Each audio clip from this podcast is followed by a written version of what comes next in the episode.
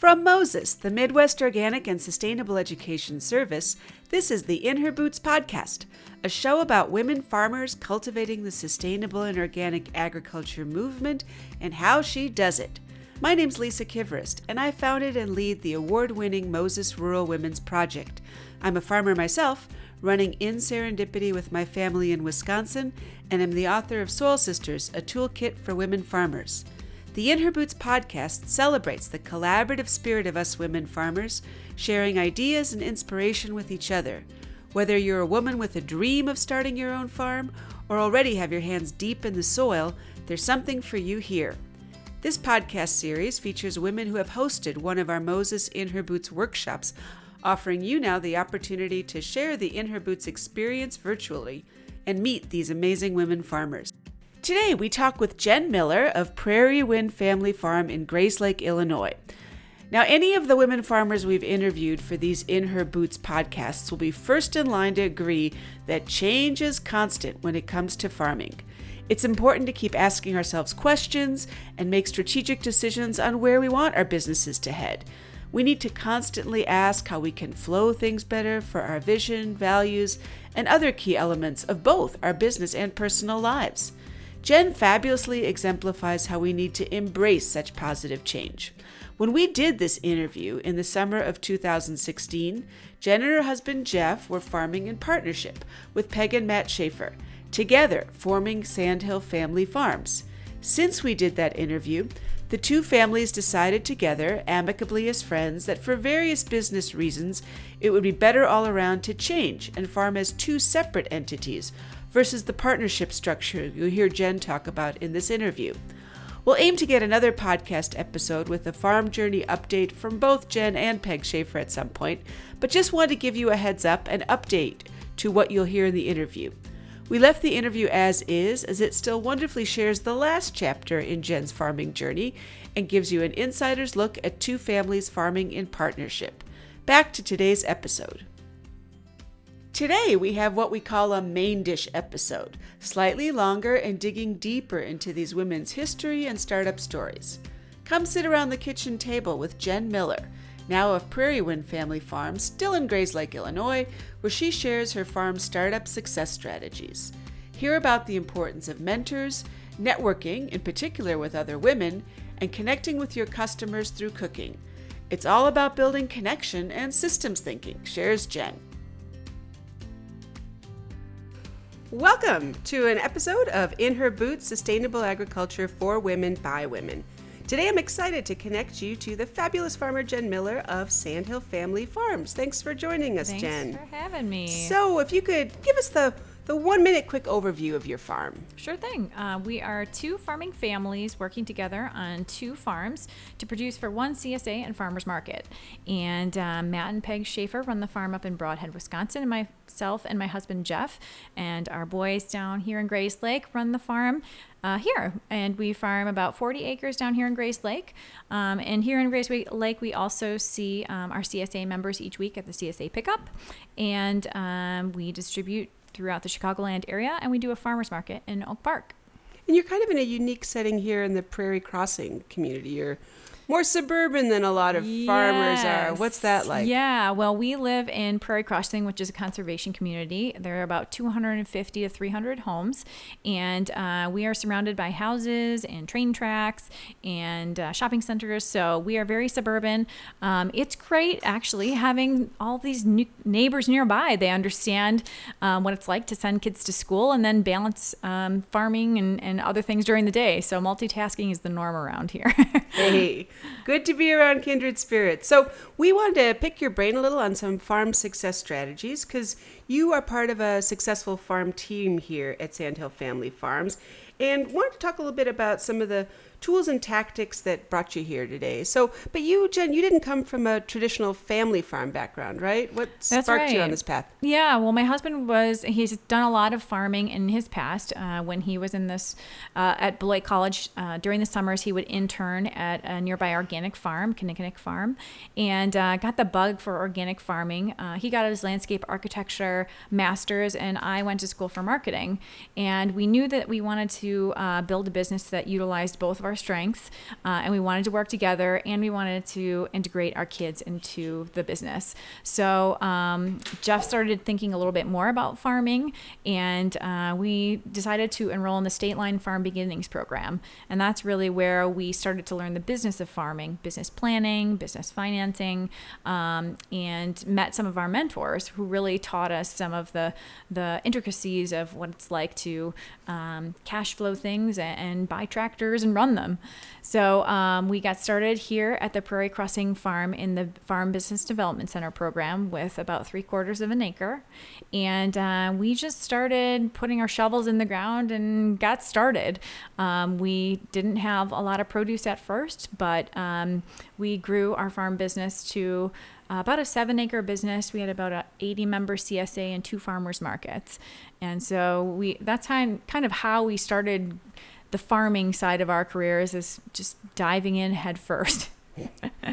That's great. So looking back now that you are up and running, for women who are looking to start a farm venture, what advice would you give? Are there things that you wished you might have done differently or some things that really stand out? It sounds like you guys took advantage of a lot of good, great training programs like Farm Beginnings. Are there resources too that you found helpful? Yeah, I mean, definitely the State Line Farm Beginnings program was a great way for us to learn the business side and meet a lot of people. Um, not only are you meeting the people that are the um, the experts, that are the folks that have been farming for a while, but you're also meeting people in your class who are interested in starting different kinds of enterprises. I remember some of us were looking into CSA farming, others of us were looking into wholesaling, others were even looking into um, cattle and um, horse driven uh, tractors and things like this. So um, we were all looking into different pieces and we were able to talk amongst ourselves about, oh, uh, what are you having challenges with? Or what's the hardest part of your business planning process?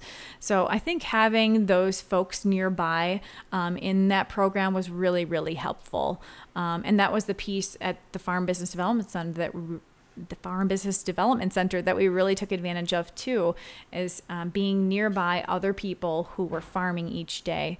So I think just having a network of people that you can talk to about some of the challenges um, and some of the opportunities that you both see really helps motivate and keep you keep you feeling good about what you're doing. It's all about networks. I hear you, especially amongst women farmers. What do you think is the connection, particularly amongst female farmers and the CSA, the community supported agriculture model, because that really seems to be a draw for women. And mm-hmm. how how did it connect with you personally?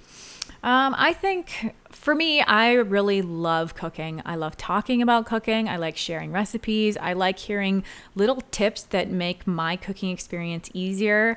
And so that's what I love about farmers markets. You know, I have so many great conversations with people who are taking these ingredients and making things, um, or the CSA members just exchanging recipes amongst themselves. And then I'll ask them a question, and then it, before you know it, there's 10 of us talking about what we're all doing with beets this evening. So so it's just a really great way to learn to cook together. There's really a community sense where people are exchanging ideas.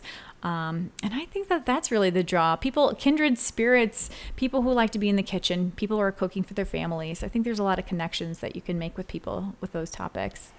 Naturally nurturing in the kitchen. I hear you. and within Sandhill Family Farms, you all really pride yourself and strive for innovation and ideas too. Can you talk about some of the add-on shares that you've done too, and what where do the ideas come from those? Sure, those? sure. Um, Matt and Peg, when they um, uh, started Sandhill Organics, they started off as a vegetable business um, and added on the fruit share um, and the egg share before Jeff and I joined. We had actually had um, vegetable shares and egg shares, and we did a pork share. So when the two families worked together, um, we started introducing the meat share and the dairy share. In that first year, we tried a fish share as well. And it was just a way for us to really, um, well, bring in additional revenue, which is always important, but also diversify uh, the things that we could offer our our members. We knew our members were looking for good ideas for where to get meat and the best cheeses that would go with the vegetables that they were preparing. And so there was a level of of asking our opinion and and trusting our um, resources for where we were getting cheese. And so that was a great way for us to not only give recommendations but give them the cheeses that we were using.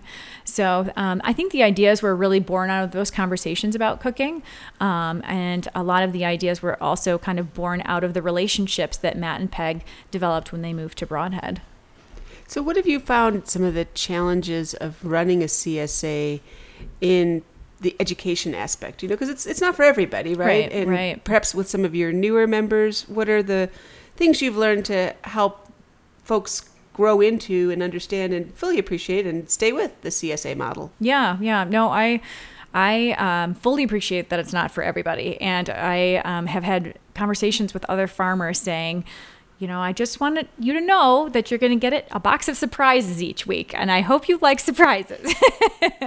so, people who don't like Iron Chef types surprise cooking, it might not be the way for them, and that's okay. Um, I think that people who like to be creative and like to store their food um, and preserve their food, um, they really seem to gravitate to the CSA model. Um, so I think I find the most connections with people who are comfortable in the kitchen and people who are, for newer members, who are interested in getting in the kitchen and um, in, in terms of the farmers market, it's kind of that segue into having conversations about what are the possibilities. People might not realize there are so many possibilities with just vegetables alone. So um, I think there's a lot of people that are just it's a nice challenge for them too to integrate more vegetables into their family life um, and storing more vegetables. It's it kind of forces that issue a little bit. Excellent. And what's your favorite part about being a farmer, Jen? Um, I really like connecting with the people. I really like the conversations we have. Um, I like working with our crew day to day. They are um, very, very experienced and have wonderful ideas. And um, I think the other thing Jeff and I really like to do is we are system type thinkers. So we like to bring organization and efficiency to the process. And so um, we enjoy the challenge of when we hear one of our crew members say, you know, harvesting this quantity at one time it's tiring. It's I, it'd be more efficient maybe this way. We like those kinds of suggestions because then we think, oh gosh, maybe we should harvest a little bit of everything every day. Split up the harvest, motivate the crew, you know, bring the freshest products. Um, just do things better. We love to do things better all the time. That's great. How does the seasonality side of farming play into your quest for efficiency and innovation? Is there a process you go through at like the end of the season, for example, to really reflect and step back, or mm-hmm. how do you use those off-season winter months? Sure. To renew and get back into it. Yeah. uh, well, we yeah, exactly. We we we go into dormancy. uh, we do keep lists all throughout the year with good ideas that we come up with along the way. Um, but in November, generally the four of us would get together, exchange ideas, uh, we usually review crops and talk about how they've performed, uh, how many times we um, we lost them to flood, or the opportunities we see in terms of picking better varieties that will work with, well with our soil types. Um, and then um, after that, we kind of go back and reflect and, and go into spreadsheet mode. so we do a lot of planning in spreadsheets in front of the computer, and obviously a lot of um, a lot of going out to things like Moses and learning opportunities to to really um, build our knowledge set and continue to innovate. Excellent. Are there new areas that you see for beginning farmers to think about in the sense of do you think the CSA model there's still opportunities, is there a market for that or are there newer areas or what should beginning women farmers possibly be thinking about? Yeah, I think, I mean, definitely there's still room in the CSA model. I think there's definitely a lot of competition in the market that we serve, um, but di- every market is so different um, in in the um, amount of education that there is about CSA, what CSA means. So um, I I would say to beginning farmers, I would continue to explore CSA and farmers markets as a model. Um, it definitely feels like um, wholesale and um, moving into uh, larger scale production is also um, a large trend in in our world. Uh, we're seeing a lot of farmers working with people like Local Foods in Chicago to provide wholesale products, and then the local foods would then work with um, restaurants to pass those products along. So, um, and while maintaining the integrity of the farmer and passing the farmer's name on with the products. Um, I think any sorts of avenues to maintain that transparency and bring the farmer through to the person eating the product is the way to go. Um, and then finally, I mean, agritourism, it's not dying down for sure. everybody wants to go to farm dinners. Everybody wants to, to be at a farm, experience a farm. So, um, avenues for that are always welcomed, I think. Nice. And where do you see yourself? Where do you see Jen Miller, the farmer, 10 years from now? Oh, golly. Uh, in 10 years' time, um, I think I'd like to be doing something very similar to what I'm doing today. Um, working with folks directly. I really enjoy that aspect of it. Um, by then, my kiddos would be more integrated into the business, so they're getting more integrated day by day as they they ride planters and things like that.